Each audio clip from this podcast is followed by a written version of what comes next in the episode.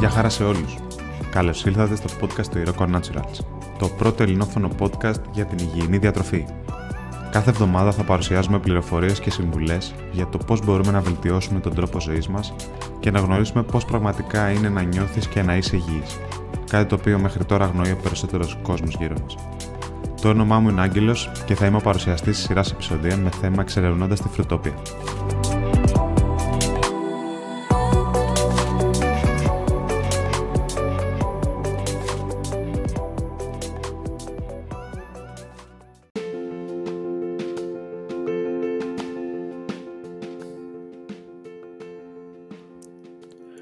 Σε καλωσορίζω στο δεύτερο επεισόδιο της σειράς. Καταρχάς να ευχηθώ μια καλή χρονιά σε όλους, δημιουργική, με υγεία και όλα τα καλά.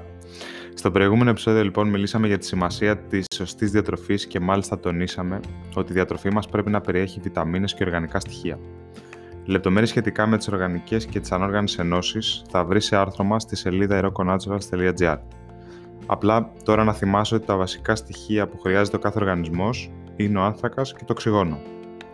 Γενικά πρέπει να κατανοήσουμε ότι καμία ανοργανή ουσία δεν μπορεί να αφομοιωθεί απευθείας από έναν οργανισμό είτε αναφερόμαστε σε εμάς τους ανθρώπους είτε στα ζώα. Οπότε είναι σημαντικό να καταλάβουμε ότι ο άνθρωπος, όπως και τα ζώα, λαμβάνουν τα ανόργανα θρεπτικά στοιχεία από το έδαφος μέσω της κατανάλωσης φυτών και καρπών. Σε αυτό λοιπόν το επεισόδιο θα αναδείξουμε έναν από τους μεγαλύτερους μύθους της διατροφής. Είναι ο άνθρωπος πανφάγος; Εδώ θα ήθελα να μου πεις και τα δικά σου σχόλια. Αν θέλεις, ανέβασέ τα στη σελίδα.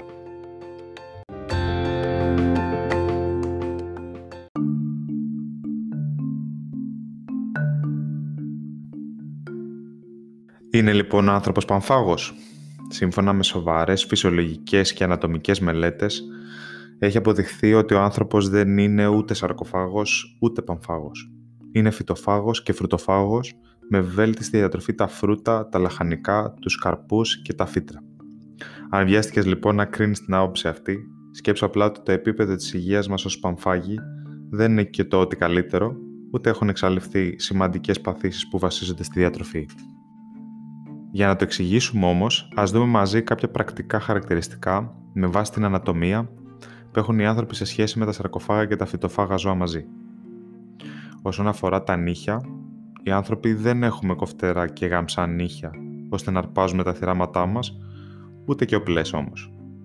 Το μήκος του εντέρου μας πάλι είναι πιο μακρύ, περίπου 10 με 11 φορές το μήκος του σώματός μας, σε σχέση με αυτό το σαρκοφάγο, το οποίο είναι 2 με 3 φορές το μήκος του σώματός τους.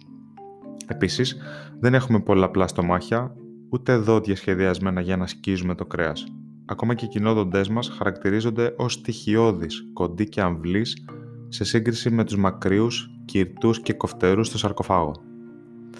Το άνοιγμα του στόματος, το σαγόνι, τα ένζημα στο σάλιο, η γλώσσα, η όραση, ακόμα και ο εγκέφαλος είναι διαφορετικά σε κάθε είδος. Επομένως, μπορούμε λοιπόν να καταλάβουμε γιατί ένα σαρκοφάγο λιοντάρι δεν θα βρεθεί ποτέ για βοσκή το ύπεθρο. Παρ' όλα αυτά, δυστυχώς, τρώμε σαν παμφάγα γιατί αυτή η αντίληψη έχει επικρατήσει, αλλά δεν έχουμε τελικά σχεδιαστεί να είμαστε παμφάγοι.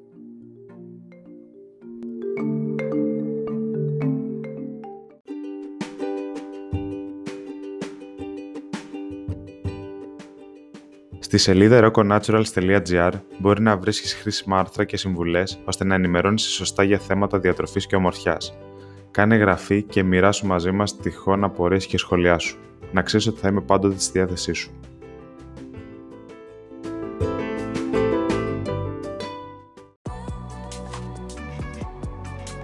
Σε ευχαριστώ πολύ που με άκουσες. Ελπίζω να βρήκες και το σημερινό επεισόδιο χρήσιμο και πίστεψέ με είναι το πιο σημαντικό κομμάτι αυτού του podcast. Στα επόμενα λοιπόν επεισόδια του Exploring Futopia θα ασχοληθούμε με πραγματικούς μύθους σχετικούς με τις διατροφικές συνήθειες και τις κατηγορίες τροφών. Μέχρι την επόμενη εβδομάδα να είσαι και να περνάς καλά.